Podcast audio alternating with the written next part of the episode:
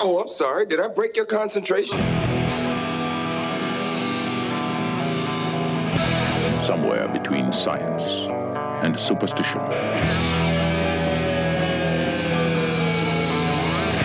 We have such sights to show you.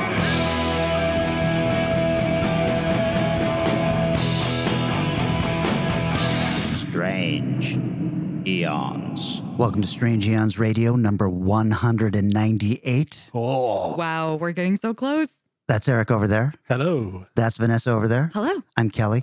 Vanessa, I need to know uh, did the wedding go off without a hitch, or did you indeed get hitched? Uh, so many tricks to that question. Uh, it, it yeah, the wedding happened. It occurred. I'm I'm a married human being who is married to another human being, and that's very exciting. Um, like any wedding, of course, there's little bumps along the way. Uh, not everything went perfect, but uh, went pretty well overall. Nice. Sorry, boys. She's taken. Yeah. I, and uh, girls. yes, Cover all your bases, huh? Well, you know. You women back off. that's right. There's pretty ones out there. I went up to uh, Bellingham uh, yesterday to uh, spend some time with my dad on his birthday, and my mom made sure to tell me to tell Vanessa congratulations on her wedding. Oh, thank you so much to your mom. That's so kind. She also said, I sure like Eric's voice.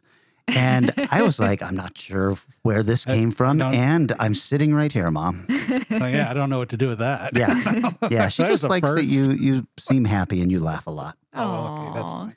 I was that like- can be very approachable. I was like. I'm trying to break him of that. Yeah, good luck. I'll- we don't also- need three Kellys on the show. I'll, you know? I'll also toss in as a attendee of the wedding. It was very cool, and it was so you. Yeah. And yeah. I'm assuming, you know, I don't know your husband quite as well, but I mean, like they had geek vows Oh. and uh, dorky things going on all over the place, playing video games, a pizza truck for the Oh, catering. I was going to ask if pizza was catered. Oh yes. Pizza was it was really good Yeah. pizza too. We like taste tested a lot of pizza to get the right pizza. Right. But yeah, no. I no. think champagne was odd. I'm not a big champagne guy. That champagne was really good. the champagne was from Costco. It was, hey, Oh, no disparagement. I am a from- huge fan of the champagne from Costco. It was it was actually pretty Yeah, good. yeah. Yeah. I'm not a huge overall like wine genre fan, but uh yeah, that was that was really good. And that was actually really important to us. We were just like, you know what? If we're going to do this, we we're going to make it like our thing. Yeah. And who cares if people don't get the Brundlefly reference, which was in the vows? They're just going to have to catch up. Ah, and grandma seemed to, you know, laugh in all the right places. So very nice. Uh, I'm most interested to find out that your husband is the heir to a wine legacy now. uh I mean, that assumes Just let's leave it at that. yes, yes. And I, yes. I, I will be befriending him much more. but yes, the Mangata winery at Resurgent Vineyard. Yes, I I- know nothing of wine, so don't ask any specific questions. Well, I'm going to assume that Mangata does not uh, make their own bubbles. Then, otherwise, why wouldn't that have been? No, they don't. They're they're very new. So they've um, they've only been around a year and a half. They they bought the Resurgent Vineyard, which has been around a little bit, and apparently the vineyard has extremely good reviews. But I don't know something about rocks. Oh, Sure. this this winery rocks. There- there you it does. It grows out of the. They grow through the struggle of the vine to make it through the rocky ground next to a creek. Somehow it changes the taste. I really would have no idea. Shut up! Give me a bottle and a straw. There you All go. right, done. Well, how was your weekend? You had an alternative version. I did. Uh, let me just start out with this. I probably should have gone to the wedding, oh, and I'm only saying that because uh, the the first night I saw some films. Mhm. It was really cool, and then you know we all go to the Moon and Sixpence afterwards. Yeah. and there's a big, huge, long table where everybody sits and chats and all that stuff. And uh, in walks in my ex girlfriend from 10 years ago. Oh no! Oh no! oh, Yeah. Oh, no. And, uh, and I'm standing, and she kind of plants herself with uh, with the guy she's seeing, like right in my line of sight. I it took me a minute to figure out what was going on, but uh, somebody leaned over to me and said, "Is this on purpose?" Oh, and I and I realized, oh, I think it is. I think she's waiting to see what my response will be, right? And my response was nothing. But then she came and sat at the table, Ah, right? that's so gross.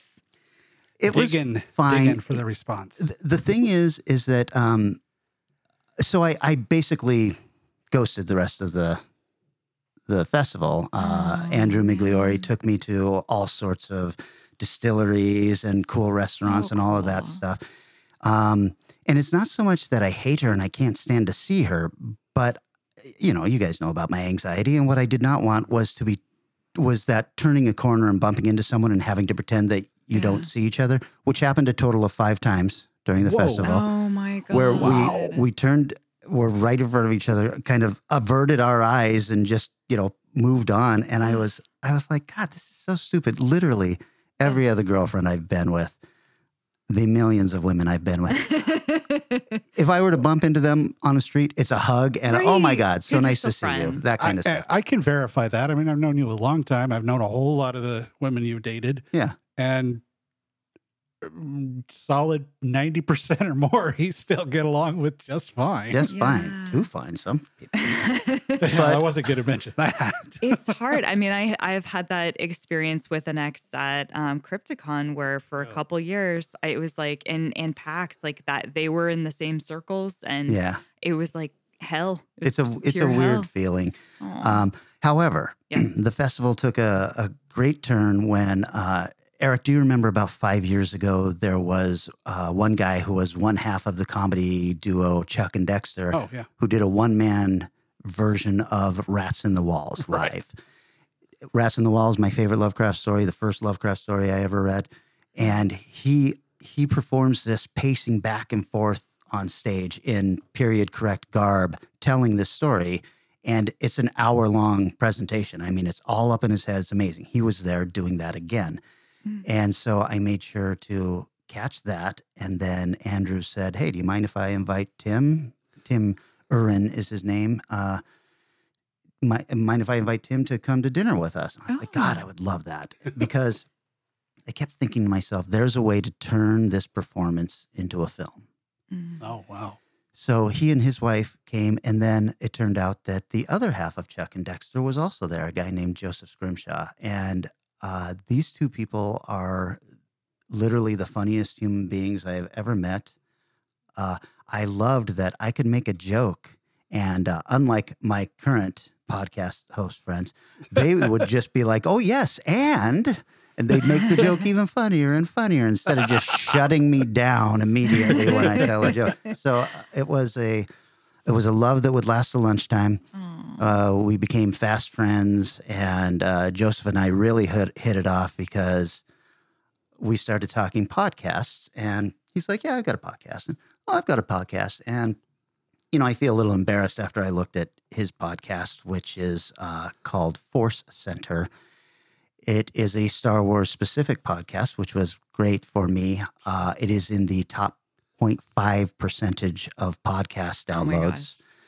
gosh. uh. He makes a living off of his podcast. well, then it's a good, good. This is a guy you should definitely keep in contact. I've with. listened to his episodes and I've been reaching out. I'm I'm just now this uh, geeky guy who's a friend who's now become a fan. Also, I'm like, hey, have you guys ever spoken about this? I'm really interested in your take on this, and I'm sure he's like, well, there's 1,200 episodes. You could probably my- find something about that. They they literally release like three episodes a week. Whoa. Whoa. Yeah. Oh my gosh. Uh, That's incredible. And but then the next day we're hanging out and everything. We're talking about collections and all this stuff. And he collects vinyl records. And I was like, yeah, me too. And he's like, oh, really? What do you collect? Because uh, I mostly stick to Sinatra. And Oh, uh, and then yeah, I know Andrew, you know, grabs me, shaking me. Kelly used to sing in a Sinatra band. And Joseph's like, what? And uh, the hearts in our eyes were just, you know, everybody just kind of left us alone. They couldn't talk to us. We were just too wrapped up in each other. then uh, that night, I stayed up uh, until four thirty in the morning drinking with him, and it was, yeah, it was a really, really great festival. In fact, Eric, Very it was cool. the best festival I've ever been at. I figured it would be. Yeah, Guy not dragging me down. Now I'm meeting new people. it was, it was really something else. But uh, the the bumping into the ex was was weird. It was, I think it was Yeah. uncomfortable for everyone because the people who are my friends, you know, Eric, unfortunately, you have had to deal with her, and, and, you know, Yeah. she's Interesting. a, a challenge. Yeah, I feel like that's that's often how these things go though. They're a real roller coaster ride of moments of harrowing, oh my god, why am I here? And then all of a sudden like, oh my god, this is the best decision I've made. I have a great new friend or I've made a great career move or there's always that strange tide that happens when you when you attend events. So I'm I'm so glad that it ended on such a good note and uh your ex needs to get the fuck over it. Oh, she's totally over it. Uh-huh. Oh yeah. She's so over it. I can that you're describing somebody who's extremely over it to me. Well, I, I was a little surprised because when we split, we we kind of said, "All right, I'll stay out of your way, you stay out of my way. Lovecraft Film Festival is mine." you know and and she had her conventions and all of that stuff and i was just like yeah we no need for us to ever bump into each other uh, apparently the moratorium is off and Has it been 10 years? it's been 10 years or more Yeah. yeah so She probably is like, oh, it's fine now.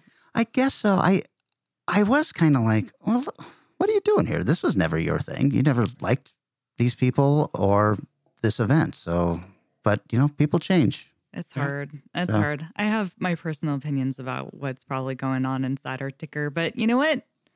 Does not matter. You had a great time. i did have a great there time you go. Yeah. I'm so I'm so stoked. I'm so so stoked. Uh oh, we both had a very lovely week. yeah yeah i'm sorry i missed the uh the wedding though Well, I'm sorry I missed HP Lovecraft Film Festival. We Thank should you for totally- joining for this very special episode of Screen Jams Radio. We'll see you next week. Bye. don't don't do drugs, kids. Uh, you know what? I'm not sorry that I. Wait a second. How am I going to do this with the double negative? What did I? I, I am sorry that I missed. No, hold on. Here's something I watched that I did not like. Okay. Oh, all right. Interview with a Vampire, the series is Uh-oh. out now. I yeah, I've heard nothing. I mean, nothing even remotely like, oh, this all right. It's Really? I've. I totally have heard people be like, "Wow, that was pretty cool," and I was like, "Oh, I haven't had time to get to Hmm. it." I guess it just depends on what you want out of the show. What I Mm. would have loved was a a retelling of the book that you know hewed closer to the book than the film did, which would have been Yeah. tough, but you know brought up to uh, modern day. It it's just not working for me. I think the dialogue is really really bad. The acting is a little hammy. And Eric, you and I have talked about this. I, I, instead of this, I would have much rather seen uh, a Vampire Lestat series. Yeah, that would have been. We could have started kind of fresh and retold it through his eyes, and then the changes would have made sense. Oh yeah. You know, so I don't know. Uh, just a real disappointment for me. Man, Bummer. that that is rough. And not even like the gay love being very obviously gay. That didn't save it. Um, I I don't care one way or the other. It's it's definitely there, but I don't think that it's as interest. I don't think the gay love makes it closer to the story when you take out part of you know Louis' history, which was he Oh. was a he was a slave owner in the book and all of that stuff, and that stuff should be kind of talked about and dealt with. Instead, they've they've turned him into a black vampire Right. who is a uh, like healing like a the brothel story. or a, a brothel, yeah, brothel brothel for a life for a day or a lifetime, a, uh brothel owner, and I'm like, this is certainly does not have any of the gravitas Weird. that you know somebody who used to be a slave owner we could play with in today's climate and really have some interesting conversation. In a climate now where sex workers are you know championed owning a brothel doesn't make you a bad guy right. so I Yeah. also always felt that the books, maybe more so than the movie, were they're more or less asexual, and sex is just how they get their food. You know, it's not so much that they were looking to become married and hang out and Sure. have relationships. So, however the sexuality would be, for me, it, it always seemed like it was whatever they needed it to be matter of wherever they were. convenience Yeah, exactly. Interesting. Okay. Well, um, Yeah. I saw so much stuff. How on your honeymoon Um, no, I mean, I'm not doing that. So in the meantime, I've been watching a lot of movies. Um, but I did manage to watch the first two episodes of The Midnight Club last night. Oh, It's the new Flanagan joint. Yeah, I'd so like much to. stuff has popped up in the last two or It's three weeks. I forgot crazy. about that. It is crazy. Do you I was, like it? Um, I do. I do. I will say, I mean, it is very much playing with the trope of "Are you afraid of the dark?" Um, it it knows that it's trying to mess with like kind of a cheesy '90s teen thing, so it's set in the '90s, and it's not cheesy, but it's exploring some of those routes. There's um a couple of weird things about it, and I couldn't quite figure out why they were doing it. I was like, is this a budget thing? Like, there's a lot of scenes that are way too clean and like shot wait like there's no not a dirty thing in the room. Like it looks just really bizarre. And then um somebody told me that it's uh it was set during or shot during covid. So it's like a covid project. And i was like that explains a lot because they're probably like let's get in and out. Who cares? Like let's just roll through this it does have that sort of separated quality where things just feel a little bit strange. But I was like, eh, it's, it's not a big deal. I don't think they're trying to go for perfection. This is not going to be the next, whatever his last uh, midnight mass. Is uh, you mentioned? Are you afraid of the dark? Is it a uh, is it a young teen or or what do they call it? It's- YT. It's YA? like an 18. Yeah, it, it feels, um, it's, yeah, YA is probably accurate. It, it's set for like 18 year olds, roughly in that age group. Like that's who the characters are. But it definitely has a YA quality to it where they're not doing anything too crazy, but it is edgier.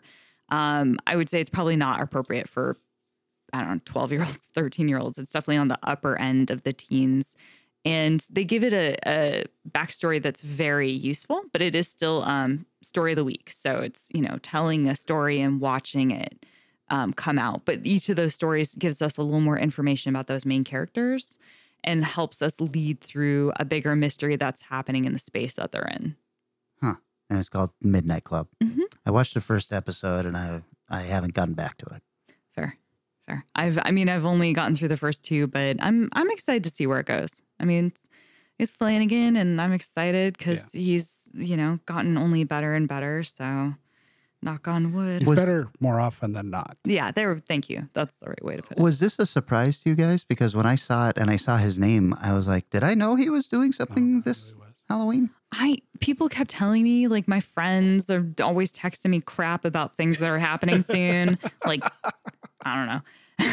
like other large movies that come out and I'm like, I don't have time for this. I'll get to it someday. And this was definitely one of them that people have been telling me about for probably a few months. And I'm like, what? I, that, okay, I'll process that later. And then I was like, oh, it's here. That thing that somebody mentioned to me at some point in a text. Hey, okay, I guess I'll watch it. Well, you have had a lot on your mind lately. There's been a lot Yeah. going on. Yes, not not to mention the sweep of COVID in the wake of my event. There you go. Yeah. I saw one that actually surprised the hell out of me. I thought, oh well, we'll see this. Uh, you know, a new movie popped up on the Shudder stream thing. I thought, well, I haven't watched this one yet. Uh, it's a Dead Stream. I also just watched this. It it blew me away. I'm thinking, well, this looks so dumb. It's this the story of a YouTube prankster guy who's gonna who's done something stupid and is trying to make a comeback by going to this haunted house. It's fucking great. Really? Okay. I, I watched about 20 minutes of it and then turned it off. Well, it's found footage, so I did. I wasn't going to recommend it Right. to you, Right. even though it's technically not found footage. It's live streaming footage, so it's happening as it's happening. So you're not viewing this 20 minutes or 20 years later or whatever. He's actually streaming it live because Right. he's talking to the people online and everything's actually happening. It was just kind of a Sam Raimi comedy level, which it gets to later. Interesting you say that. I heard people comparing it to Evil Dead too. Yeah. Yeah, I was gonna say that same thing. It Mhm. feels very Raimi at points, and and I don't love slapstick, but it was pretty pretty funny when you're dealing with somebody who's a jackass style. Yeah. yeah, dude. it escalates to it too because it really doesn't start out that way. It starts out fairly straightforward. Okay, the first five minutes, I'm going, man, they recreated this asshole kind of action really well. I mean, this is like fifty percent of YouTube represented right here. But uh, But as it progresses along and shit starts to go worse and worse for him, the comedy builds. It. I thought I was just really surprised at how much I liked it. Uh, solid ending. Yeah, Yeah. And then when we see the ghost or whatever, they look groovy. yeah, they're fine. You know, they're I mean, I think they're practical. Are they? yeah. Some look pretty practical and Yeah. some look decent. They're. uh It's not anything like oh my god or. it's just that works. yeah, it's it's not propping itself up on the hope that people will like how the ghosts look. I think it's propping itself up on this guy's an idiot and he's pissed off all these entities Uh. and they're fucking done with him. And I think that that's that works so well for for me especially because it's like this guy that you just he's awful. So the the response of ghosts, you know, I don't know, just attacking him in any way, shape, or form. You're like, yeah, it doesn't have to make sense. Get him. yes, exactly. Well, uh, clearly, I need to give this another chance. Oh, okay. Well, something I did see that I absolutely loved, and I imagine you guys have seen it as well, was uh, Werewolf by Night. I have not. What you know the why? fuck, You know Eric? why I didn't see Halloween? You know why I didn't see Werewolf by Night? You know why I didn't see Halloween Ends? Because the goddamn Mariners played two freaking games yesterday. 18 innings, seven plus hours. oh my god. I would have watched both of those today. if it Who wasn't for won? that I was game. not paying attention. It wasn't the Mariners. Yeah, Oh, Saying on I'm the right so sorry. It was so yeah. No, that's why I didn't watch either of those. They were in the pipeline for me to watch yesterday. okay. Nope. What a season. That is true. For the first time, if any of you are on like Facebook or Instagram or wherever I put it, for the first time in a long time, I'm looking forward to next season. Hmm. So that's cool. But Sounds Werewolf by Night, how was it? Vanessa, did you get a chance to see this? I did not. oh, boy. I don't know what to say I had to then. finish all the other fucking shows that decided to happen during this So month. many. There's so many. I'll say this as a huge Werewolf by Night fan from the 70s, Mm. uh, this is nothing like that. Okay, Okay. I loved this. nice. I thought it was fantastic. Oh. I love the guy they've got playing the werewolf by night. I loved Man Thing, even though he is not at all the Man Thing from the comics. Huh, interesting. They've basically turned him into the next Groot, and I'm kind of okay with that. That's awesome. I can see that. Because he know- really doesn't have a personality. No, he's a void of emotion. He just feeds on whatever emotion you are having, Mhm. and uh, they they basically said that's going to be tough to do in a film. so we're going to make him, you know, quite honestly, he steals the show. He's quite lovable in this, even though even though he still has the power of burning people to death. For sure.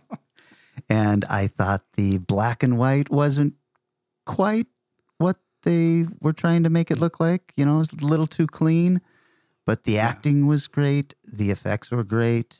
Uh, the story was really fun. It was basically just a uh, most dangerous game kind of story, Wow, which, nice. you know, I had to admit, I was like, hmm, hey, I just wrote something like this a couple Uh-huh. years back with a werewolf involved. So I guess I'll toss that one away also. Um, I I can't say enough good things about it. I've watched it twice actually, oh, Wow. and it just underscores what I've been saying. It's an hour long. hmm Uh, that is all this needed. I would much rather see shows get turned into a two-hour movie that could just air on Disney Plus and maybe not air in the theaters instead of these series. That- Mm. You know, six episodes here or twelve episodes there, and half of them are filler to make their series count. I don't. Yeah. I don't like that kind of stuff, but I really loved the economy of this Werewolf by Night story. Interesting. That's cool. So, did it feel darker than most Disney products? Well, yeah, but it's got a pretty good sense of humor about itself. And I mean, it's bloodier and stuff like that, but it's shot to look like an old Universal horror film. Yeah. So the blood is is minimal and um, at times, you know, there's a there's a couple of limbs that get lopped off and it's it looks like something you would have seen in the 30s. It's like mm, there was never an arm in that sleeve anyway. oh my gosh, that's awesome. Um, well, speaking of Disney, I guess I may as well talk about one of the shows that I finished off, which was She Hulk. Mm, Uh, did anybody else finish that show? Yes. yes. Okay, cool. Um, I thought it was a pretty um personally, I thought it was kind of a mediocre ending. I mean, it was fine. It just felt like really anticlimactic to me, but a lot of people loved it, and that's great, and I'm happy for them. I enjoyed it because it just got so. It's like you know what, we're going to be a little surrealist with her talking, Yeah, breaking the fourth wall. Screw it. Let's just go blazing saddles at the end of this and right. absolutely. I kind of wish they'd Crazy. done more of it throughout. I wish it Mm. hadn't been sprinkled so lightly at the beginning where it almost felt like a strange mistake. I wish they'd just been like really this Yeah. far in the whole That, time. that would have been good. Yeah, I I hated it. Uh, Shocking. Shocking. found it incredibly insulting. Uh, as a writer, you know, at least for me, I, I plot a story. I always know where my ending is going. You have to know where your ending is going so that you can set up little clues and hints and foreshadowing and all of that stuff. Sure. If their ending was going to be, we're going to set up all this shit and then not have to pay any of it off, that pisses me off as a writer. And Mm. it pisses me off as a viewer. Well, you'll Just be like- thrilled to know that they've been uh, greenlit for season two then. Yeah, I you know, most of my dislike for the show is how uh how She-Hulk looks. Sure. I, Hmm. I just think that she looks very cartoony and and you know, it doesn't quite look right. And so I'm kind of like, oh, this is really hard to get into for a uh a cinematic universe that is so heavy on special effects. These special effects are pretty shoddy, and so that that always pulls me out. The humor isn't quite funny enough for me. I, and don't get me wrong, plenty of things I liked in this show. I loved the reintroduction of uh, Daredevil and Matt Oh, Murdock, yes. yeah. and the fact they had a little one night stand, and he left doing the walk of shame, Oh, carrying that's his so- Daredevil boots. Good. All of that stuff, I I thought that kind of humor worked really well. Yeah. Yeah, I liked the abomination stuff where Yeah. he, now he's like you know a self help guy Yes. and like Yeah. it really turned around that whole character. There there was a lot in there, and I really like the actress personally. I I think she's For sure. super lovable, super cute, super well. Um, she's doing a great job. Yes. Uh, I I personally don't mind the character design, but yeah, it's hard. It's hard to have a TV show with huge CGI needs. Yeah, I totally understand that. The Kevin robot thing, I was like, boy, this is cocksucking of the highest order. This is this is jerking off into a fan and Oh my uh, just getting all your own cum all over yourself. Oh my Look at all the love I'm getting. I'm so sorry, mom. Oh, I, I'm actually sorry about that too, Mom. Eric, cut all that out. I- I'll think about that. Yeah. You know? um, and then uh, I will I'll toss in that I was a little surprised by the teaser ending. I'm Yeah. because the and this this will be my first foray more into the Marvel geekdom that you frequently bathe Yes. yourself in. That storyline comes from one of the largest storylines in Hulk. This one called Planet Hulk, where Hulk is kicked off of planet Earth by the Avengers and all the heroes because he's out of control and can't be, they don't want him on the planet anymore. So I'm like, well, that is not the setup that's been going on through all of She Hulk. It's just, oh, he's just off planet hanging out someplace doing Well, some shit. The problem being that that Planet Hulk story got bastardized into Thor Ragnarok. Yeah. So, you know, yeah, I don't. It felt like a really uh, last minute addition. yeah. It was gross. I was as soon as I, I was like, oh my god, this is so stupid. I don't even know what's. I don't know the storyline. Yeah. I don't know where it's going. But just as somebody who's outside of it, I was like, great, cool. Well, I was just last week reading some of that Hulk Skaar story, Mm. and I stopped reading the issues because it's not good. Oh, no. I'm like, "Oh, fuck, I don't care. I was really getting to Hulk for the last few months because I came across some very strange, surreal, like Hulk in Hell storylines and Oh yeah. crazy shit going on. I was like, wow, this is neat. Then I started reading the Skaar story. I'm going, this is dumb. Remind me, he he comes to Earth to kill Hulk, right? Yes. Yeah, it was a really dark storyline. Comes to kill his Should have been. Yeah, Uh, didn't well, didn't go very dark for very long. Yeah. I, that was Let the me just put it this way: for everyone out there who's going, "Oh, Kelly can't handle a uh, female-driven story," I, I'll say this: you men and women who want these female-driven stories, you should be demanding better. You should be demanding better than She-Hulk, There's not defending it. You should be going, "Hey, this I, I get that this is meant for me, but I deserve better." Oh my gosh, there's so much to unpack. I could say I don't think I've seen a litany of women going crazy about hating She-Hulk. I've seen a lot of guys doing it, but I've seen a lot of women who are extremely pro She-Hulk from a feminist perspective. from that perspective, I mean, just in general, as far as like liking the show or not, not Mhm. not championing it as being something important, but just as a TV show, I've seen like, not, I mean, like not all. I mean, Dina was not hugely impressed with it, partially because she doesn't like surrealist stuff. She's like, "This is-" Yeah, She's like, "Where's this going?" but I mean, I there's the the people that champion it as being something important, but then there's also the people that someone I think mistakenly is accusing you of attacking it pointlessly as well. This is just patronizing to whatever, and it doesn't. It doesn't give me what I want out of She-Hulk, so it must be terrible, and it must only be placating to a certain crowd. So it It's just sucks by by virtue of that. definitely walking on a double-edged sword Yeah. because it's like pre-addressing the the the people who are trying to tear it down, which can be very clever and can be seen as very proactive and and, a, and an interesting, strong approach, especially from a female perspective, to be like, okay, these are the trolls. This is the kind of shit they're going to say, and this is why they're stupid, and we're going to make fun of them. That's great, but it also limits it, it is only going to be receptive for this period of time right now. It Yeah. will age very Very poorly. And that is tough. Like, it feels so short sighted to me, and it's not great storytelling.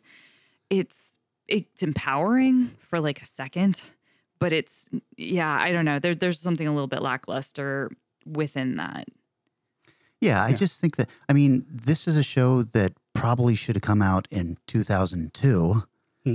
It feels like, you know, what we were watching on Fox back Yeah, then and yeah. stuff like that. But, you know, 20 years later, it comes off as I I think already dated poorly. Hmm. Uh, I think there's interesting stories you could tell if you want to tell this kind of story that are better. You know, it would not surprise me to find out that the uh, the writers' room is packed full of men in this show, trying to figure out what would be a good story. Yeah, you know, I think we're in an in a period, we're in an age right now where we're starting to figure out what female stories are, and the girls get it done bullshit is crap, and I hate it. But Harley Quinn is fucking incredible and Yeah. true. Yeah. So you're trying Yeah. to find this correct line, and I know the same thing happened when women started um, being kind of allowed to write books for the first time ever. The first like 100, 200, 300 books that women general as a mass put out were mostly bad because it was like the first time people let them. And so they had to kind of figure out what that voice looked like, what that narrative was structured like, how to do it right, how how to use the tools and get those tools in their hands to produce great content. And I think that this is a, a replication of that process. So it's going to take a minute to get the cream of the crop, and we're going to see little awesome things popping up here and there, but there is going to be some crap out there too. yeah, I just you know, with Marvel being such a huge thing, Mhm. Disney and everything, and, and of course everything is written by committee, so they can't yeah, really uh, you know the hard take part. take real uh, risks. But I I'm almost positive that the new Black Panther will be really strong. And what's the difference? Is it just that they're willing to give that kind of attention to a financial proven Yeah. Success and um, also uh, an additional amount of um, here you go we're sorry because your star died so you guys get a little extra space to do something interesting and creative Yeah, um, beyond so- what we would have already given you Sort of like uh, Captain America. The first Captain America was not the best. right? It was Mhm. after they showed it was really good. Hey, let's do a really juicy story, and you got a really freaking great Captain America movie. Yeah. Interesting Yes, exactly. who would have thought we'd talk this long about a disney show Well, hey, I can I can just totally ruin the moment and come up with the next movie that I watched, which is completely pointless and hilarious. Oh, good. Go on. The incredibly strange creatures who stopped living and became mixed up zombies! Exclamation point! Exclamation point! Question mark. Oh, Oh, is I- this an old or a new film? I was uh, not expecting that question mark. I'll tell you that. That's yeah, that's there. Uh, Ray Dennis Steckler. It's the latest uh, Severin box set of a crazy low rent director. Oh no, no, Eric. That's right, man. The journey, the Al journey Adamson you go on. and Milligan, and now oh my god. Steckler. This guy also stars in a lot of his movies. You've seen, you, have seen like all of Spielberg and Scorsese. You've done those Yeah. first, right? Okay, so you're you've ha- you've actually hit the good ones at least. now that you're at the trash bottom of the absolute barrel. But it was like two or three episodes ago. I was talking about uh, Russian art, deep art filmmakers. I'm impressed. Tarkovsky. I'm so impressed with the what you are you sit through, but then you get to these box sets of these people, and I'm like, you deserve better, Eric. Who is making you do this? Point to them in the picture. We will we will make sure they're removed from your life. This one's fascinating. Uh, Joe Bob does the intro for it from years ago. Looks like maybe even like early 90s. But uh, he talks about how, and yes, every time you do that, it has to have the two exclamation points and the question mark. and uh, the it has no less than I think six musical numbers, all of which were performed on the same day with no rehearsal. Whoa. Gets better and better. Oh, it's it's a fascinating mess, but it's so stupidly fun to watch. Um, yeah, that's about all you can say about Is it so bad it's good, or like is it? I mean, is it genuinely got moments of good, or is there nothing? these three directors that they featured Yeah. are incredibly well selected because they have a weird quality to them. Mm-hmm. And generally, the first movie or two you watch from the box, you're like, God, what am I in for? And then you get into it and you start to see how these guys were making their movies, and they become very interesting. If you just watch this as a one off and never watch another one of his films, I would understand. but uh, being in the box set, going, oh, let's check out another one, you get the feel. Uh, Milligan is probably the best for that because he is by far the worst technical filmmaker Mm. of the group. But it, it's just an interesting study in the way film and art and all that shit is made. As I'm over here reading the the story of film at the same time, where the guy's talking about the the influence that the I think currently he's talking about the influences the Vietnam War had in the way the French were doing film. So I'm getting my pretension as well. oh, good. Okay. That's very important. That's right. How many films are in this box set? Uh, 20, I believe. my gosh. I'm not sure if I'm going to be watching all of them because he was a.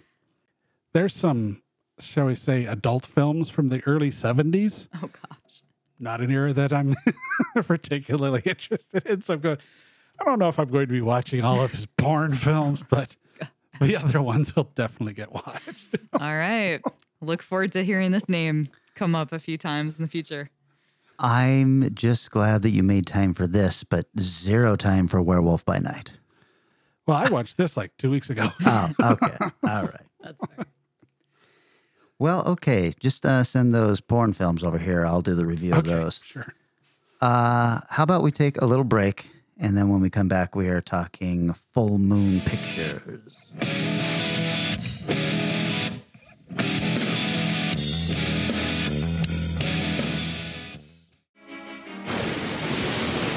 In Andre Toulon's haunted attic, two of the puppet master's most fiendish creations have broken free. In sizes that will startle you. Full Moon Toys proudly introduces a shocking new line of action figures with blade and six shooter. Now you pull the strings of the two biggest stars from the Smash Puppet Master video series. Strike a pose, and help Blade do battle with a hand that switches from stiletto to hatchet. And eyes that light up the night. Six shooter will always be on target when you aim his six arms, each one packing a chrome pistol. Then, on the rampage soon from Full Moon Toys, are the Totem and Tunneler. Blade and Six Shooter. The new Puppet Master action figures are attacking your toy and specialty stores now. For more information, check out the Full Moon Toys website at fullmoontoys.com.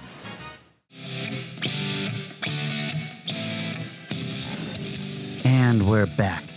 Uh, you guys, we've been talking all month about horror production companies and everything, and this time it is uh, Full Moon Pictures. I also said you could do Empire Pictures if you wanted to, but I'm uh, introducing a new twist to the way we do this.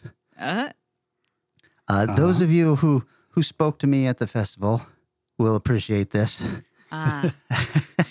oh no. I have in my hand an egg timer.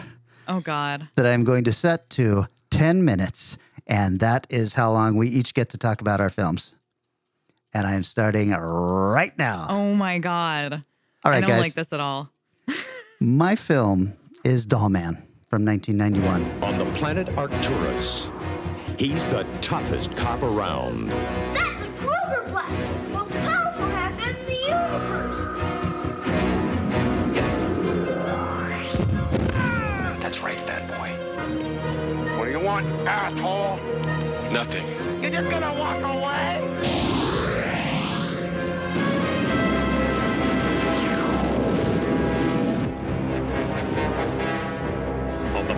Earth, he's 13 inches tall. Oh, That's about the size of it.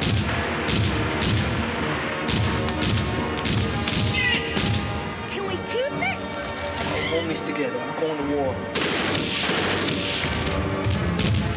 With who? The fucking doll man. Who else? Ah!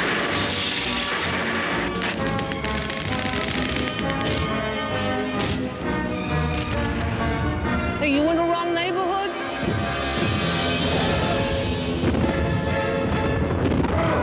Urban fucking renewal.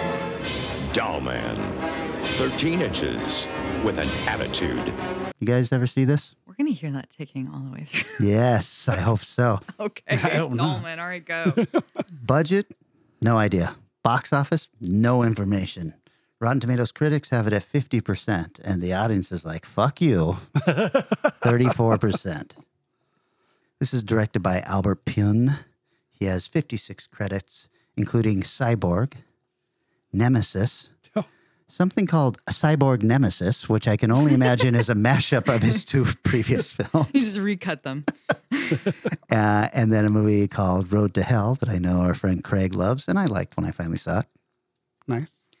This was written by Charles Band. He is the founder of Empire Pictures and Full Moon Entertainment. 358 producer credits, 73 directing credits, and 61 writing credits. Almost all of them trash. Cool. This was also written by Charles and uh, Ed Naha, who wrote uh, Chud 2, Honey, I Shrunk the Kids, Troll, Dolls. And it stars Tim Thomerson, 208 credits. He was in Trancers, Cherry 2000, Nemesis. Um, I will always remember him. He was the dad in Near Dark. Oh, nice. Jackie Earle Haley. Oh, Yeah, 63 credits, including Damnation Alley, Bad News Bears. He was uh, Rorschach in The Watchmen. He was the new Freddy in Nightmare on Elm Street remake. poor guy.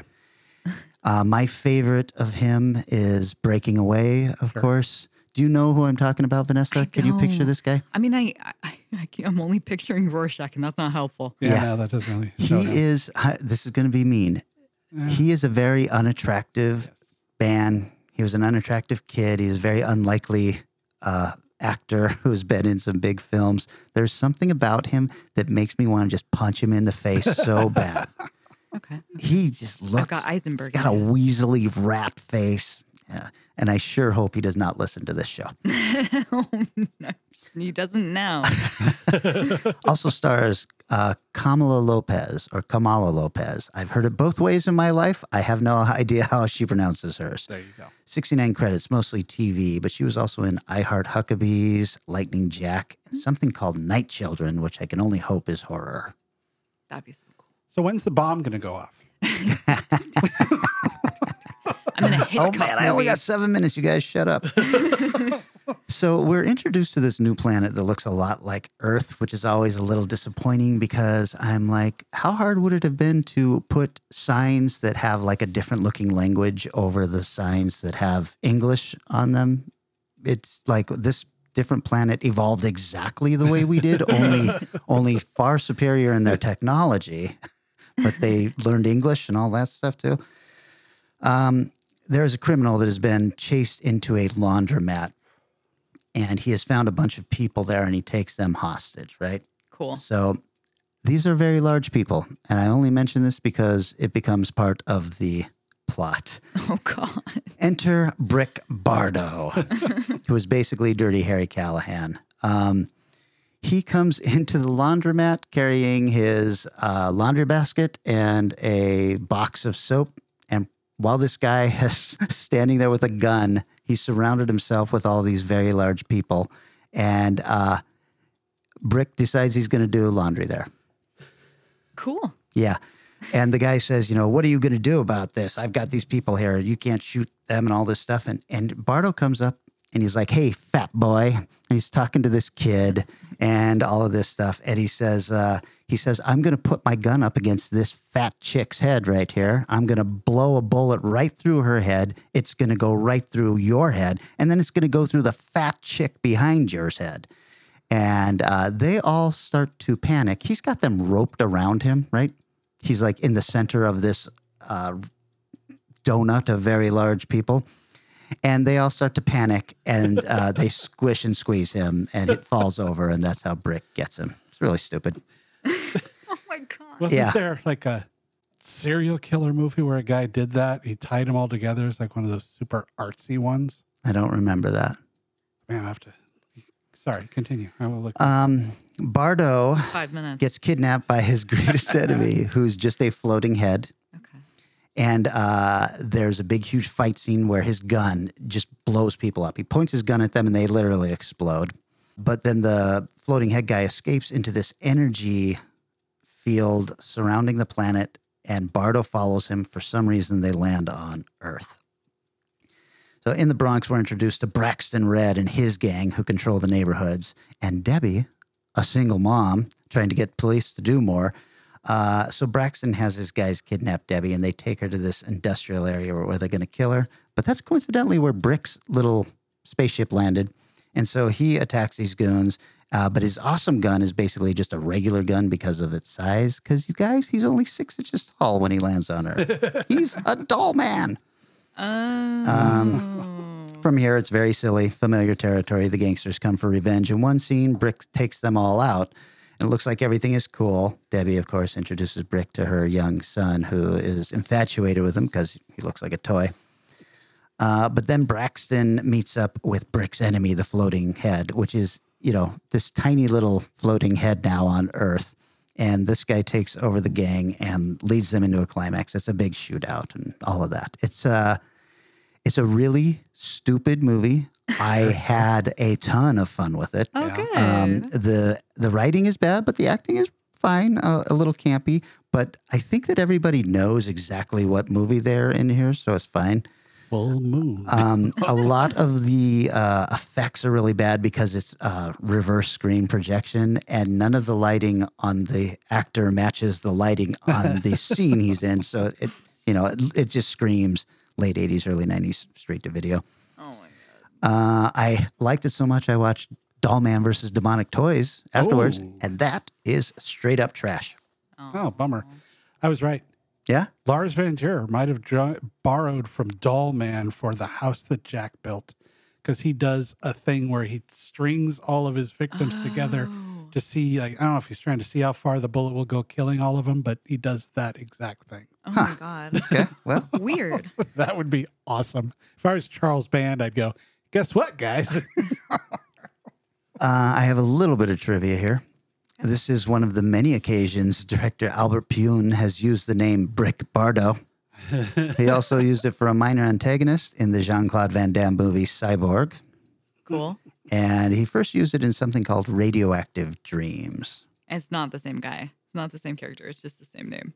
No, that's what I mean. Oh, okay. Yeah, he's used the name. He, for whatever he thinks that is a fantastic name. Wow. It's not. It's Got a really bad rhyming scheme going on there too. Sounds very clunky. Uh, the trailer for this film uses the mu- the music from the movie RoboCop. Wow. I would say that that is a better choice. That's ballsy. Uh, but even ballsier, in the first 15 minutes, the footage of the city on Arturus is the name of the planet, not Arcturus, which is an actual uh, heavenly body of some kind. Arcturus, uh, the footage of the city are recycled shots of New Chicago from the 70s series Buck Rogers in the 25th nice. century. wow. Mhm. I was sure you were going to say like Superman or something. Which is often frequently stolen from Battlestar Galactica. Right. now I'm going to fuck up this, uh, how it's pronounced. This movie is part of the notorious German SchleFaZ series, uh, which means it was aired August 2020 on German TV station Tele 5. SchleFaZ is a German abbreviation. It means the worst films ever. and in that series, two hosts present the whole flick and make fun of it throughout the movie. That's beautiful. Way to go, Germans. Yeah, German Mystery 3000 there. I actually would say that I I would recommend this film, and it was a surprise to me. I started watching something else. Oh, I started watching the original Demonic Toys. Oh, Trash, just garbage. so I'm just watching this countdown now. I want to see what this sounds like when it finally goes off. Oh God. How loud will this very be, you guys? to being done. Yes. Oh my It's goodness, you guys! I It's managed to get it in under my ten minutes. I was gonna say, can you just throw us more trivia or? There's not a lot of trivia that I thought was interesting in this. So Yeah, that's true of a lot of the full moon ones. yeah. So the so so he starts off being from another planet though, and so this is firmly sci-fi. well, they all speak English there. well, you know. not that sci-fi. well, but he's like got a ship and he's t- small. I Yes. guess. But So- the planet, everybody is that size. size, so it's just like a it's like the normal scene. Micronauts. Oh, oh, oh my God, you guys! wow, startling. Oh, Lord in heaven. No. I'll Yo. tell you what. For mine, I'm just gonna put on my own timer on my phone. oh no, you're not. I spent He's- he's four dollars on this. he's gonna he's gonna torture all of us. I hate everything. All right, are you ready, Vanessa? Because here we go. All right. So, my full moon picture was a film that I had not. se- Don't make it closer to me. Jeez Louise. Okay. uh, my full moon picture was the 1985 film Ghoulies. Jonathan is having a housewarming party. Whoa! What do you guys want to do? Well, we could play hide and go seek.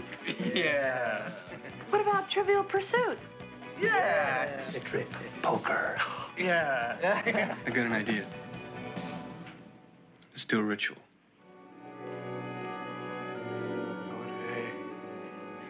Bow hey. Yod hey, bow You do the hokey pokey and you turn yourself. Hey, knock it off! Come, I order thee. In the name of the most holy Trinity.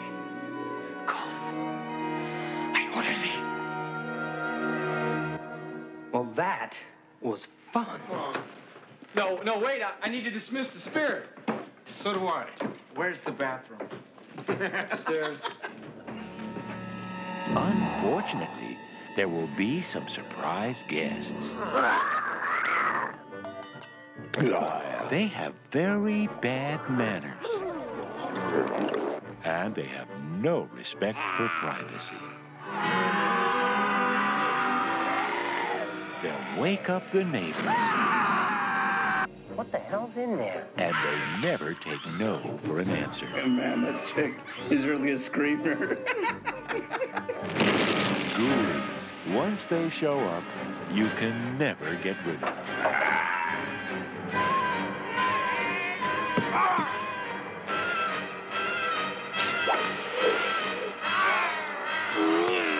Ghoulies. They'll get you in the end. Oh my. Like I like ghoulies. I'm excited about this. Well, the reason why I chose it is because um, I'm actually in a film that I'm gonna watch at the end of October, and my scene is kind of based off of Ghoulies, and so Oh, I'm very shit. excited to check it out, Okay. which is the WNUF sequel. So, Ah. um, yeah, so I have not yet watched it, and I wanted to know what the reference was. Anyways, I had a green screen, so I did not know. Uh, I watched this uh, for free with a temporary Showtime subscription. You too can check it out. Uh, this has an 8% from critics and a 20% from the audience on Rotten Tomatoes. However, the budget, which was 5.5 million, actually brought in a box office of 35 million. Whoa. Not too shabby. Not too shabby. Actually did pretty good. Written and directed by Luca Bervo, uh, Bervucci, who has 10 credits to his name, including Rockula, Dark Tide, and Luck of the Draw. He's actually acted in 71 uh, projects, including mostly TV walk ons. He's produced 26 things, including 12 Monkeys, the TV show. So he does a lot of stuff. Still working then. Yes. Uh, and co written by Jefery Levy, who has 14 credits to his name, including Drive, SFW, and also Rockula. This movie is starring Peter Liapis, who has 23 credits to his name, including Wishmaster as pharmacy customer number one, Ghoulies one through four as Jonathan, Wanted, Alone with a Stranger, Romance Theater as Nick, also starring Lisa Pelikan, who has been in 55 things, including Lionheart with Van Damme, Return to the Blue Lagoon, Julia, Jennifer, and a lot of TV walk on rules.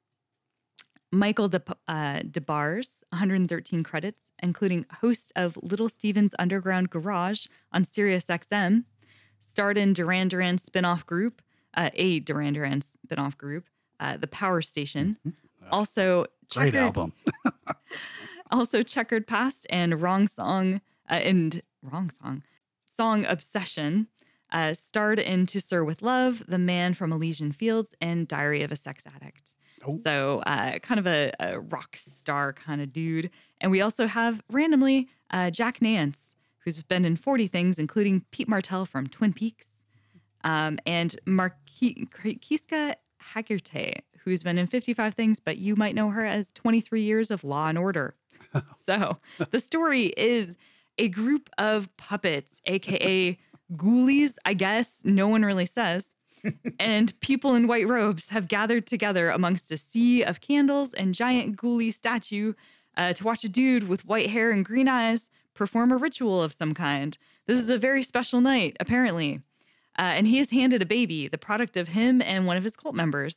The baby is special, he says, I guess, and they need to sacrifice him for some reason. The mom, who is one of the cult members, suddenly is very surprised that the baby is being put on altar, says, You promised not to kill him. I guess they made an agreement earlier at some stage. But he has uh, he has her taken away um, and basically like held down as he gets ready to bring the knife to the child. Right as he's about to stab him, he gets zapped. The child is somehow protected. Who knows how? Uh, sex, blood, magic, I guess. He asks one of his cult members, Pete Martell, to take the kid away and get rid of it. Uh, they still have to do a sacrifice though, so he goes ahead and grabs the chick um, who is tied up. He ha- lets the creature start to eat her hands, and a chest burster kind of comes through her front, which we don't fully see. We just sort of see her chest rippling, but we know it happens because one of the ghoulies, who's a bystander, shades his vision from the gruesome sight and looks away. so, cut to many years later, uh, we have a VO telling us that the cult leader was the cause of his own undoing and is now dead. The child was raised in secret by that other cultist guy, Wolfgang, who brought him away, who's now the caretaker of the large estate. Uh, Jonathan Graves, who's the son, fully grown, uh, is now a college kid, even though he looks like he's in his 40s. He's inherited this place and is moving out there with his girlfriend, Rebecca. They walk around the estate carefree, passing by an oddly sunken gravestone that will not come back later. Wolfgang muses about the death of his father and the curse that should just pass on forever and not affect anyone at all moving forward. I guess there's a curse. I don't know. This has not been established. But instead, throughout the movie, the cult of becoming, or sorry, the call of becoming a cult leader. This is really stressful, guys. the call of See, the part the part that's interesting and unfortunately we don't do video, so you can't see the the squirming nature. Her eyes right flicking nervously to the egg timer. true. It's very large and it's white and it's very imposing. The letters are big because I think Kelly's vision is bad. Well, that is true. It's an oversized egg timer and it's right in front of me. And now I've got less than five minutes. Okay.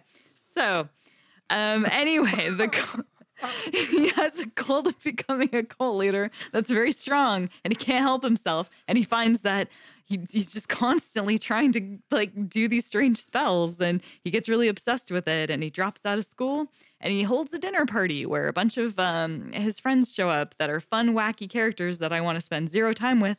That's okay. this entire film should just be about them hanging out at this wacky party. But no, the party disbands. We spend about 40 minutes watching him wander around trying to become into cults, I guess, and then has the party again and artificially recreates it but this time with ghoulies and craziness and lots of death. Anyway, this film um, has a great use of puppets.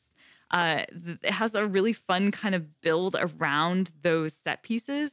Uh, the party scenes and the characters are generally uh, intolerable as a whole. I hated all of them, except uh, one fun scene where Jonathan decides to make them all wear um, sunglasses at night at a dinner table. Uh, and they're all very wildly different sunglasses. Some are steampunk, some have little windshield wipers on them, and it makes no sense. And it's pretty fun. General thoughts the toilet on the movie poster is a lie. It's such bullshit. Like a, a ghoulie pops in it for like, I don't know, a second and a half in a uh, montage of ghoulies. He does not have on a t shirt or suspenders, which is shown in the movie poster. So that sucks. Shenanigans. He's just a normal ghoulie. There's no payoff. The music is awful through the whole film. Most of the characters are pointless, especially the girls who have no character traits, including things like get drunk or high and like to be gropey on women. They don't even get that. They just get to wear clothes. So that's cool sometimes. but then again, the plot is also pointless. I have no idea what is going on, why anyone is doing anything. Uh, Jonathan probably shouldn't have dropped out of college, I guess, but I don't know what he was trying to do in college anyway, so it depends on his major. I don't know why his dad uh, may or may not want to come back from the dead to take back over this cult to do something. I don't know. There's just ghoulies everywhere, but the monsters are fun, and that's pretty neat. There are also, I don't know which ones are the ghoulies and which ones are not ghoulies. There are two uh, little people who are knights. Um, some of them are green, some are white. Not sure. At the end, there's a big fight between um, good and evil, which is Wolfgang and his ghost dad. It's weird, makes no sense. And he says, run. And then they stand there and don't run. And then eventually they run and it's over. And I'm like, that was a movie. Cool. Trivia. originally planned. Shut up! Stop talking. Let me go. Got one minute left. Trivia originally planned to be filmed in 3D and actually began production in 3D. The audience would put on their glasses every time the characters put on sunglasses, which is when the film would change from 2D to 3D. That was their visual clue, which is why random scenes in this have people wearing sunglasses, but they didn't end up doing it. So now there's just random sunglass scenes throughout. Uh, the 1986 movie Critters had a scene where a critter comes out of a toilet as an homage to this film. Oh God, why? I know. According to Charles Band, he and other staff members of the movie received a ton of hate mail in response to the TV trailer and the poster for this movie because there is a ghoulie popping out of the toilet, which caused several angry mothers to write letters to the studio saying that kids were too scared to go to the bathroom after seeing the poster. Jeffrey Combs auditioned to be the star, Jonathan Graves, did not get it. Uh, original concept for the film had a very different final product. It was going to be about a. Oh no, I'm sorry, Vanessa. It's you know what? You are great under pressure. that was impressive. Let's talk a little bit about this movie. Okay. First of all, I guess I I guess I haven't seen it. Yeah, I None thought I had this sounded to. familiar. Yeah. This doesn't have uh, wasp music throughout. Hard rock, heavy metal. I don't think so. Why is it still ticking? My god, I'm really stressed out right now. Can I put it under my shirt so it's muted? No. Okay. Can you put it under a hat so it's muted? Uh, I put it guess in the maybe fridge so it's maybe I saw Ghoulies too. You Could be. might I did. I didn't realize this was a full moon. For some reason, it didn't strike me as a full moon one. But Yeah. gee, yeah, critters, ghoulies. I've seen all the critters. I thought I'd seen some of the ghoulies. I guess not. I I, I are know I saw one that had the song "Scream Until You Like It" Oh. from Wasp in it. I thought that was critters. No, that's Ghoulies too, I guess. ghoulies? Okay. Yeah. Which also has a poster of a ghoulie coming out of the toilet. That is apparently their But trademark. maybe there are two, two ghoulies coming out of one toilet that will never show up in the film. I'm hopeful that in the second movie there is actually a ghoulie coming out of a toilet to do something. He doesn't even like bite anyone in the butt. There's no like there's no bathroom scene. It Seems like that would be the only reason for something Right? to come out of the toilet. Why would he be in the toilet at all? What a great way to get whatever asshole male character you've got taken care of. Right? Right. Immediately. There are so many intolerable male characters in this movie. Any one of them right on the nuts. would have been great. Vanessa, was it. there any other trivia you wanted to get out? I mean, it definitely didn't grum. uh, there's nothing that I'm worth talking about, you guys. um, uh, there's a lot of weird, funny quotes I would say from Charles Band saying like, "Oh yeah, this was my idea. Oh no, it was definitely not my idea. Oh, this fell apart because of something that had nothing to do with me." It, it's just very funny how he will change Oh, the story to basically make it work for him. So. Yeah, no, there's nothing terribly exciting. I think this is a good segue for Eric to tell us all about Oh. his Charles Band. I first met Charles Band at HorrorHound, where I got the subspecies stuff signed by him, and he was fairly nice and personable Oh. and seemed pretty cool. Mhm. Forward a few months later, and we're screening at Dragon Con for our film, and uh, I see Charles Band's giving a talk on the like the future of low budget movies or how to make low budget films or something. I'm going, great. I'm going to this because obviously this boy, this guy knows what he's doing. Well, this was happening at about the time when Netflix was really kicking in and starting to knock out mom and pop stores and blockbusters were starting to close and Right, back before streaming, but when Netflix Yeah. was doing the mail away for. Exactly. So Yeah. you still had something going on. And uh, wow, he was a bitter son of a bitch. He was Mm. very much like, I don't know why I'm in this business. None of you should want to get into this business. It's so hard. I don't know how I'm going to be making money five years from now. I don't see a path forward. Wow. For Cue, me. cue a 14 year old in the back crying. And that was his make the talk. bad man stop. That was his talk for the whole hour was just, don't do this. It's terrible. I've ruined my life. And uh, feel like I'm I- done. And he's got a shit ton of films now that have come out since then. yeah, but let's face it. Uh, these movies are garbage. Oh yeah, and the newer ones are even worse. Yeah, so I, I mean, I think that he had something going on there, but he is his own worst enemy as far as his Yeah. success has gone. hmm Yep. Yeah, I feel like there is a big when I got out of film school that feeling was in the air and there were a lot of people I remember giving talks about like I don't know what the future is and I like there was a lot of that kind of going around of but I would say the film industry is definitely I, I don't know you make opportunity where stuff shows Yeah, up I don't know how musicians make money at this point I think that whole industry Yeah. is still selling floundering The the film industry does it every few well whenever a new technology comes out, TV comes out, oh it's going to destroy films forever. Video stores come out, oh it's going to destroy film whatever. It's just the old guard panicking and freaking out and Yeah. not knowing and that's exactly what he was doing. I don't know what I'm going to be doing able to make money anymore. my God, it's not like anybody will crop up to help me sell my DVDs, like I don't know, Shout Factory or Vinegar Syndrome or some other, well, he's got his you know, own schlock. he's got Everything his has own a site place. now too. Exactly. Yeah. Everybody's got a place. You know, and you just have to figure out what that place is and make room for yourself within it. He also, uh, you know, he's not doing himself any favors by doing haunted bong movies and shit like Bong. Right? yeah. I, intolerable Junk. junk. Yeah. Eric, are you ready? I am ready. Okay, I'm loving this, by the way. Yeah, no, yeah, you, you are great under pressure. I, I'm serious. It was pretty cool. okay. I don't don't believe you for a second. That's Go fine. on. Uh, anyways, movies I saw. Head of the Family.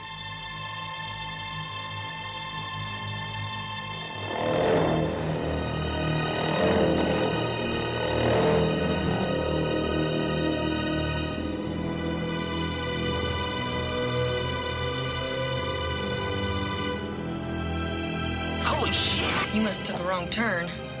Honey, there ain't no turns off this highway. What was it, Lance? What did you see back there? I saw the light, honey. I saw the light. You've met my brothers and my sister, Mr. Bogan. I don't believe we've ever met. My name is Myron Stackpool. I'm the, pardon the expression, the head of the family. We Stackpools all have our uh, peculiarities. You made them folks downstairs go away. I want you to do the same thing for Howard Oates. You make him go away.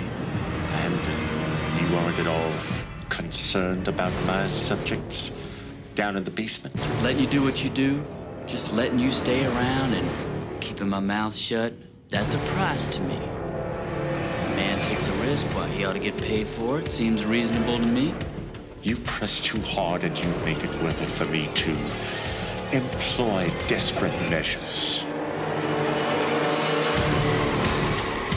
I'm not normally a vindictive person, but in your case, I'm going to make an exception.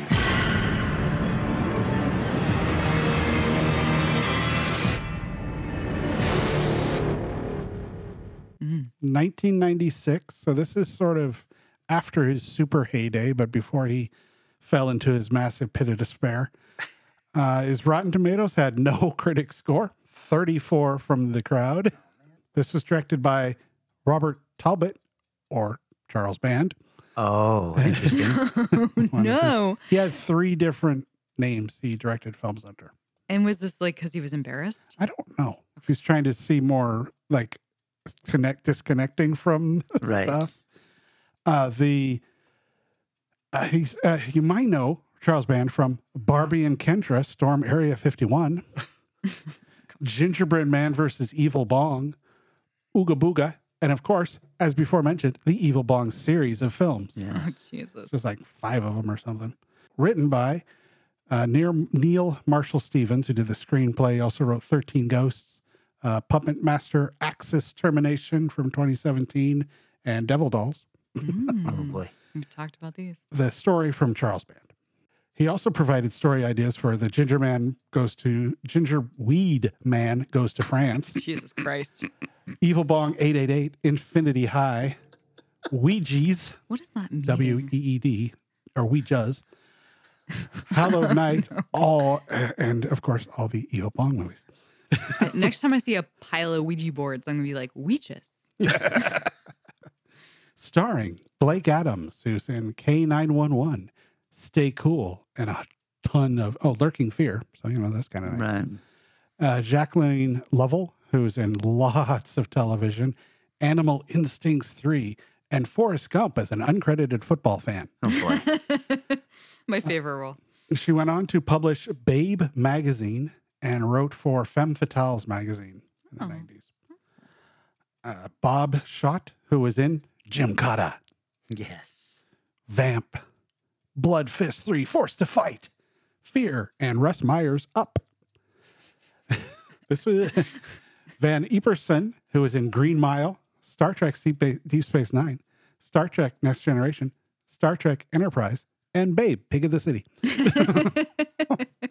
he was like aliens and all three. Oh, okay. I was like, which one? Ah, the full moon log logo. Now you know you're in for something. Mm. something. And of course, fo- immediately followed by the insanely long credits that every full moon movie has. I think this one was almost two minutes long. Um, this uh, starts off with, uh, "Hey, here's our char- characters. Here's our dumb tough guy, who's borderline abusive. Well, not borderline abusive, abusive to his wife, and then the guy that she's having an affair with in the back room of the restaurant where the the couple is having dinner. And he's supposed to be the smart guy. Say what you will of that. He's the smart guy in a full moon movie. So and then we get introduced to the three odd folks that come in a big, strong guy, a woman dressed in lingerie, and a dude wearing sunglasses. And these are the strange people because everybody kind of like, oh, just help them, get them out of here. They all move in a weird synchronicity and do things together. So, the uh, movie, how to describe this film? Um, the main thing is the head guy. I've seen the picture. Uh huh. And he's a giant head. He sort of looks like, uh, what's it, MODOK Yeah. from Marvel. and A lot of um, floating heads going on. he controls these three people. There's his eyes and mouth, who's the guy with the glasses. There's his strong man, and then there's the lady who he has other uses for. Mm. Is how he implies that he doesn't really say what those uses are.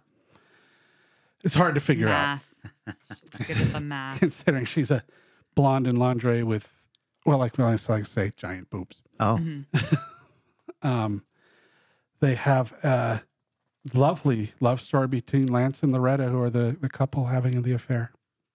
It's just sweet and boring. There's a whole twist storyline between her husband, who sets up a con deal that's going to use the guy she's having an affair with to do this other stuff, then leads to the. But then the head guys kidnap the husband and he sees a the guy ha- she's having an affair with sees a way to mess with the people who kidnapped him, which was the head family. Why? Because the head wants a body. Oh. This is this is Shakespeare shit, man. I gotta tell you. Um, the most famous scene from this film, and oh, the uh, the lead lady who published Babe magazine is also an adult film star. Oh. apparently, and so buckets of nudity in this movie. It's almost all her, but it's like I don't think I've ever seen a full moon movie with more naked women. I she must have walked on set and said, "Can I get naked in this scene too?" Mm-hmm. Because hold on. I'm pulling out my pen and paper. write this one down. Note. They do have a stylistic recreation of the burning of Joan of Arc. Oh. cool. Where the guys who he is, where the head has captured and tried to turn into bodies and they failed, but they're still around. So he uses them in plays apparently. And so there's that. Anyways, um, the strangest movie in, moment in the film is they've been kidnapped and she is trying to seduce the head into thinking that um, she thinks smart guys are great and she really loves him because he's a smart guy, obviously. he takes his tongue out and it goes out and out and out and out, licks her, and then goes back. It's really fair. It's not as gross as I thought from the reading it, but it is still pretty gross. Are we talking six feet long? Uh, three or four feet. Okay. Because he, the head guy, just sits in a wheelchair, so he can't really move. Oh, the Joan of Arc performance. I got to tell you, Tony, you'll like this one. I felt like I was watching an Andy Milligan movie.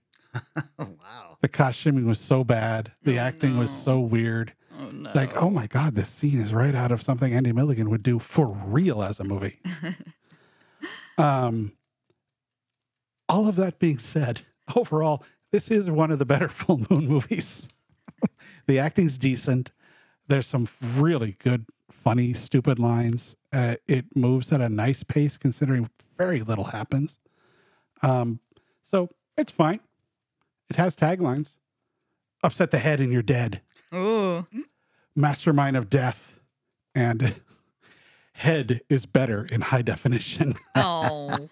back of the dvd box for that one the visual style of the film was inspired by the munsters and the teenage mutant ninja turtles Yeah. which i did not see at all i guess the house might be munsters reminiscent i have no idea what they took from the turtles The, sound or the set? Who I knows? don't know. Okay, mystery. there's no real um it's not a city there's no uh sewers so i, I don't know Weird.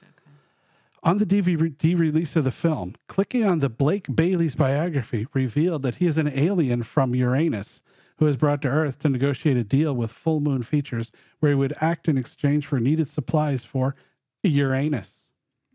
Ah. In 2020, Bride of the Head of the Family was released. Oh. To absolutely no notice. Did not know it existed. Uh, most of the f- effects are forced perspective because it's a giant head and people interacting with it, except for the tongue. The tongue was real, real physical, practical effect. Uh, the tongue was three foot long, a monstrous latex thing slathered in KY jelly to make it slimy and, sh- and shiny. Lived on a platform that is established it. Oh, I'm sorry, And would Eric. necessarily Your find- time is up. You're never going to find out how it worked. I want to know. Yes, of course. Finish. Okay. Cables came out of the back of the tongue and fed into a system of pulleys and levers. Took three people working those pulleys and levers to bring it to life. And those guys literally had to practice for hours to perform the l- realistic l- licking motion that was five seconds of screen time. Wow. Unreal. This is clearly a movie they had the title for before they had the story, right? Oh, God, it's had to be. Yes. Oh, head of the family. I love this. Yeah, yeah. Um, I was a little bummed because you said you were going to do this when I was thinking about doing Oh, this. were you? So, Okay.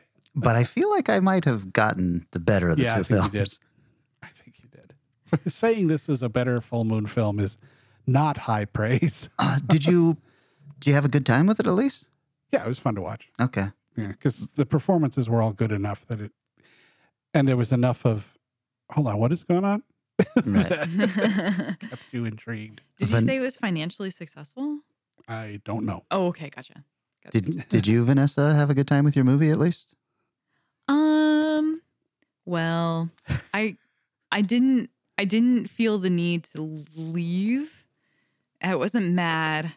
I thought it was a little boring. You didn't immediately put on Ghoulies too, though. You were like, I gotta see what happens next. I was like, I'm pretty. Well, the problem was like there was a, such a strong setup, and then there was so like it was so poorly paced between we're gonna have a party now we're just gonna disband the party, having random shit happen for months at a time that really doesn't mean anything, and then lead up again to the exact same point we were at. So it just had this weird lull in the middle that I was like, I where are the crazy ghoulies? I have a question I should have asked after you were talking about your film. At the beginning, you said there were like people mixed in with the ghoulies. The Yeah. ghoulies are not the little demons. I don't know. They're not clear. So I think Okay. ghoulies are the little demons, but there are multiple kinds of demons, including small humans and Right. green ghoulies and white ghoulies. And I, I assume the I think the creatures are the ghoulies, probably. And then, but the other guys might be time travelers that are the little, I don't know. They're from an alternate dimension. And then there's humans that are like the cultists that hang out with the ghoulies Right. that are I don't know. No one ever says what a ghoulie is or how you have a ghoulie or why you have a cult. so I don't I'm not clear on the rules. Ooh, we, we went highbrow for this episode. I feel like I won um, I think because you Dollman was at least fun. Yeah. Yeah, I wouldn't say like I mean, I I just don't enjoy like the intolerable characters that show up at 80s parties where they didn't bother to write anything. Yeah. That not fun. Hey, look at our girl's tits. They're huge. I'm going to try to get with her for the next 10 minutes. Right. I hate that too. I I know I am alone in this category. So Well, okay. So who's got the next pick? I think that's Eric. Yeah, I think it's mine. Uh, we're going to modern this up a little bit to a controversial level of a lot of people hate, seem to hate everything these people put out, even though they put out some damn good films, to be honest. We're going to talk Blumhouse. Oh, I'm doing Halloween ends. I'm going to do Get Out, you know, one of their trashy titles. Oh, there you go. All right. Well, I like that. Uh, this is the part where I thank everybody for liking and sharing posts, participating in the value for value model. Um, we really, really appreciate that. Yeah, we do. Uh, got some feedback, obviously, you heard while I was down at the Lovecraft Film Festival Apparently, on we talked maybe, too long, I guess. on maybe uh, tidying up the show a little bit. A lot Thanks, of people fans. I think we, Appreciate ya. we might give away too much of every film we talk about. So I thought that this was a fun thing. And, and listener, I sprung this on both of them. They had no idea I was doing this. I had a wonderful time with it. I feel like there's such a thing called constructive criticism, and I don't know that this is a category. I loved it. I thought it was great. oh my god! Why? when he when you pulled that, out, I was like, "Oh, what the fuck is this? You're actually going to turn on this ticking thing."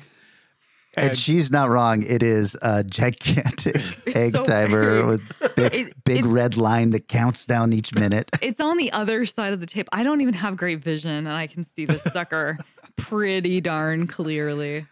Uh, Eric, how can people reach us if they want to leave Well, us a message? We have got our 200th episode coming up pretty soon. Yeah. This is 198, so you know you can do the math.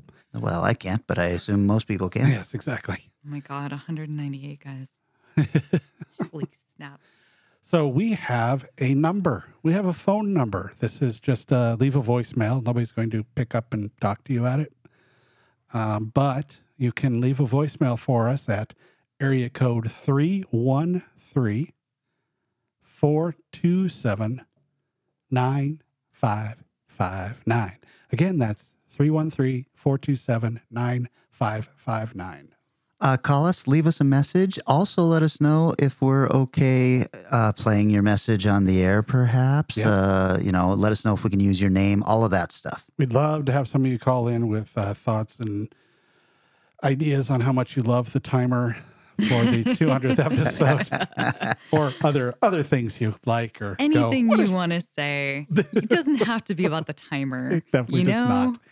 It's 200 episodes. If you want to go up and say, God, I love the way you guys were in episode five. Why aren't you still like that? It's because they added me, I'd say thank you for still listening. and you hate women. oh, no, I'm I'm excited. I can't wait to hear what people say. D- Just out of curiosity, does that number spell out anything, or is that just random? No, it's Oh, random. Bummer. Uh, the real random thing is that area code. I'm like, where the fuck is that? I, I don't know, man. It's like a, like a a- Google phone number Right. or something. Yeah. All right, guys, that is the show. We are going to be back in seven short days, and we're talking Blumhouse films. Transportation and other considerations for Strange Eons Radio produced by Pan Am Airlines. When you think of traveling, think of Pan Am. You can't beat the experience. Guests of Strange Eons Radio stay at Econo Lodge Everett. It's an easy stop on the road, you know what we mean.